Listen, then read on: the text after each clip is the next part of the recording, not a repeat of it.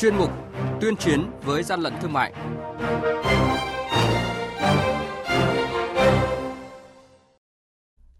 Thưa quý vị và các bạn, Quản lý thị trường Lạng Sơn ngăn chặn bắt giữ hơn 5 tạ nầm lợn nhập lậu chuẩn bị lên bàn nhậu. Đắk Lắk thì phát hiện quán cà phê kinh doanh thuốc lá điện tử chưa được phép lưu hành tại Việt Nam. Vụ việc rượu kém chất lượng không đảm bảo an toàn tại huyện Kim Động, tỉnh Hưng Yên, chính quyền địa phương nói gì? Hà Nội thì thu giữ hơn 7 tấn vải kháng khuẩn nhập lậu để làm khẩu trang. Và đây là những thông tin có trong chuyên mục tuyên chiến với gian lận thương mại hôm nay. Nhật ký quản lý thị trường, những điểm nóng Thưa quý vị và các bạn, theo nguồn tin từ nhân dân cung cấp, xe ô tô biển kiểm soát 29A 53656 đang vận chuyển hàng hóa có dấu hiệu vi phạm pháp luật. Lực lượng quản lý thị trường tỉnh Lạng Sơn triển khai kiểm tra, phát hiện và ngăn chặn kịp thời hơn 5 tạ nầm lợn nhập lậu đã bốc mùi hôi thối. Tại thời điểm kiểm tra, ông Vũ Hồng Sơn, trú tại xã Yên Khoái, huyện Lộc Bình, tỉnh Lạng Sơn, là người điều khiển phương tiện này không xuất trình được hóa đơn chứng từ chứng minh nguồn gốc hàng hóa được nhập khẩu hợp pháp và hàng hóa chưa được kiểm dịch theo quy định. Đội quản lý thị trường số 1 thuộc Cục Quản lý Thị trường tỉnh Đắk Lắk vừa kiểm tra quán cà phê tại số 360 Hoàng Diệu, phường Thành Công, thành phố Buôn Ma Thuột do ông Lê Trường Vũ làm chủ cơ sở. Phát hiện tại quán cà phê đang bày bán rất nhiều sản phẩm thuốc lá điện tử và linh kiện có liên quan cùng 5 bao thuốc lá điếu ngoại nhập hiệu Z có nguồn gốc xuất xứ từ nước ngoài. Tại thời điểm kiểm tra, chủ cơ sở kinh doanh không xuất trình được hóa đơn chứng từ chứng minh tính hợp pháp của hàng hóa. Hàng nhái, hàng giả, hậu quả khôn lường.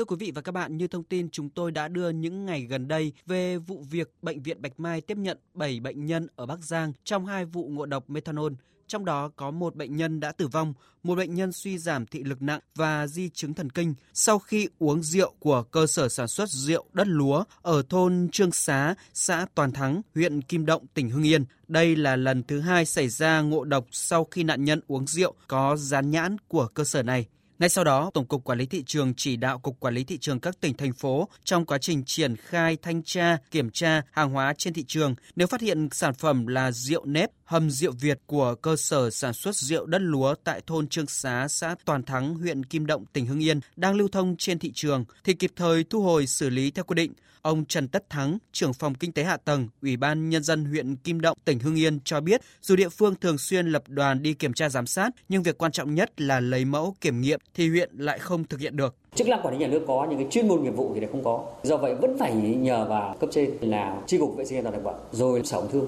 Trước mắt huyện tiếp tục chỉ đạo các ngành chuyên môn kiểm tra từng cơ sở một phải phối hợp với các ngành tỉnh kiểm tra lấy mẫu và nếu như mà không đủ cái chức năng ấy, thì phải đề nghị đến trung ương để xác định được cái mẫu đó từ cái đó cái gì của huyện mà ban hành thì huyện sẽ thu hồi đối với các cơ sở Hiện tại chủ cơ sở sản xuất rượu đất lúa đã bị bắt tạm giam, còn cơ sở này đã tạm dừng hoạt động. Vậy nhưng, những lo ngại về rượu độc, rượu kém chất lượng, không đảm bảo an toàn vệ sinh thực phẩm của cơ sở này chắc chắn vẫn còn lưu hành trên thị trường, gây lo lắng cho người tiêu dùng. Tổng cục Quản lý thị trường khuyến cáo người tiêu dùng không sử dụng sản phẩm rượu của cơ sở này và thông báo tới cơ quan chức năng gần nhất nếu phát hiện tổ chức cá nhân có bán các sản phẩm rượu này.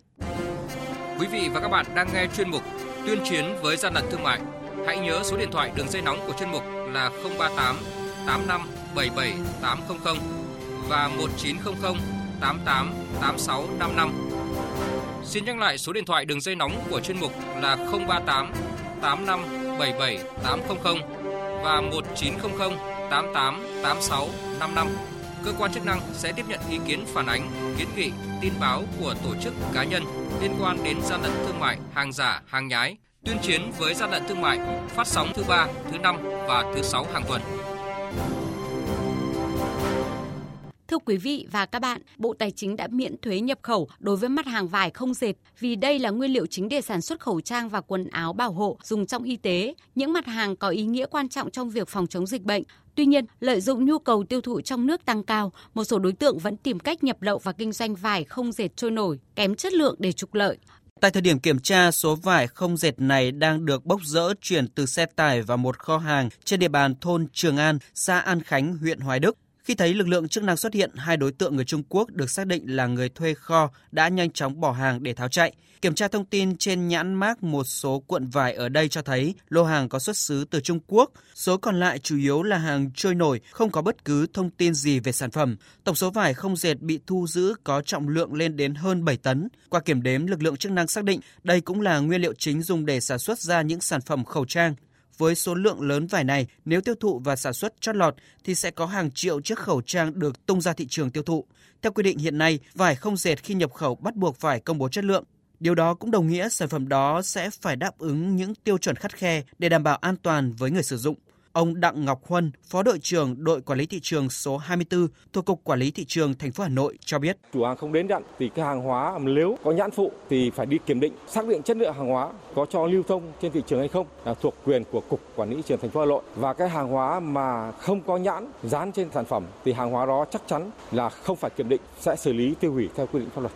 Điều đáng nói đây không phải là lô hàng nguyên liệu sản xuất khẩu trang nhập lậu đầu tiên bị đội quản lý thị trường số 24, Cục Quản lý thị trường Hà Nội phát hiện trên địa bàn huyện Hoài Đức. Qua kiểm tra thị trường và thực tế từ các vụ việc, ông Nguyễn Đức Lê, Phó Cục trưởng Cục Nghiệp vụ Tổng cục Quản lý thị trường cho biết thủ đoạn của các đối tượng vi phạm. Các đối tượng là người nước ngoài mà chủ yếu là người Trung Quốc nhập lậu những mặt hàng sản xuất khẩu trang mang về địa bàn huyện Đức và thuê những kho nhỏ lẻ để chứa hàng và xuất bán ngay trong một vài ngày, tránh sự kiểm tra kiểm soát của cơ chức năng.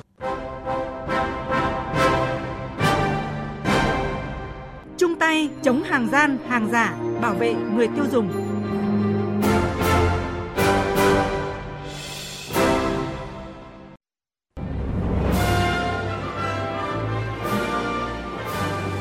Vấn đề quốc tế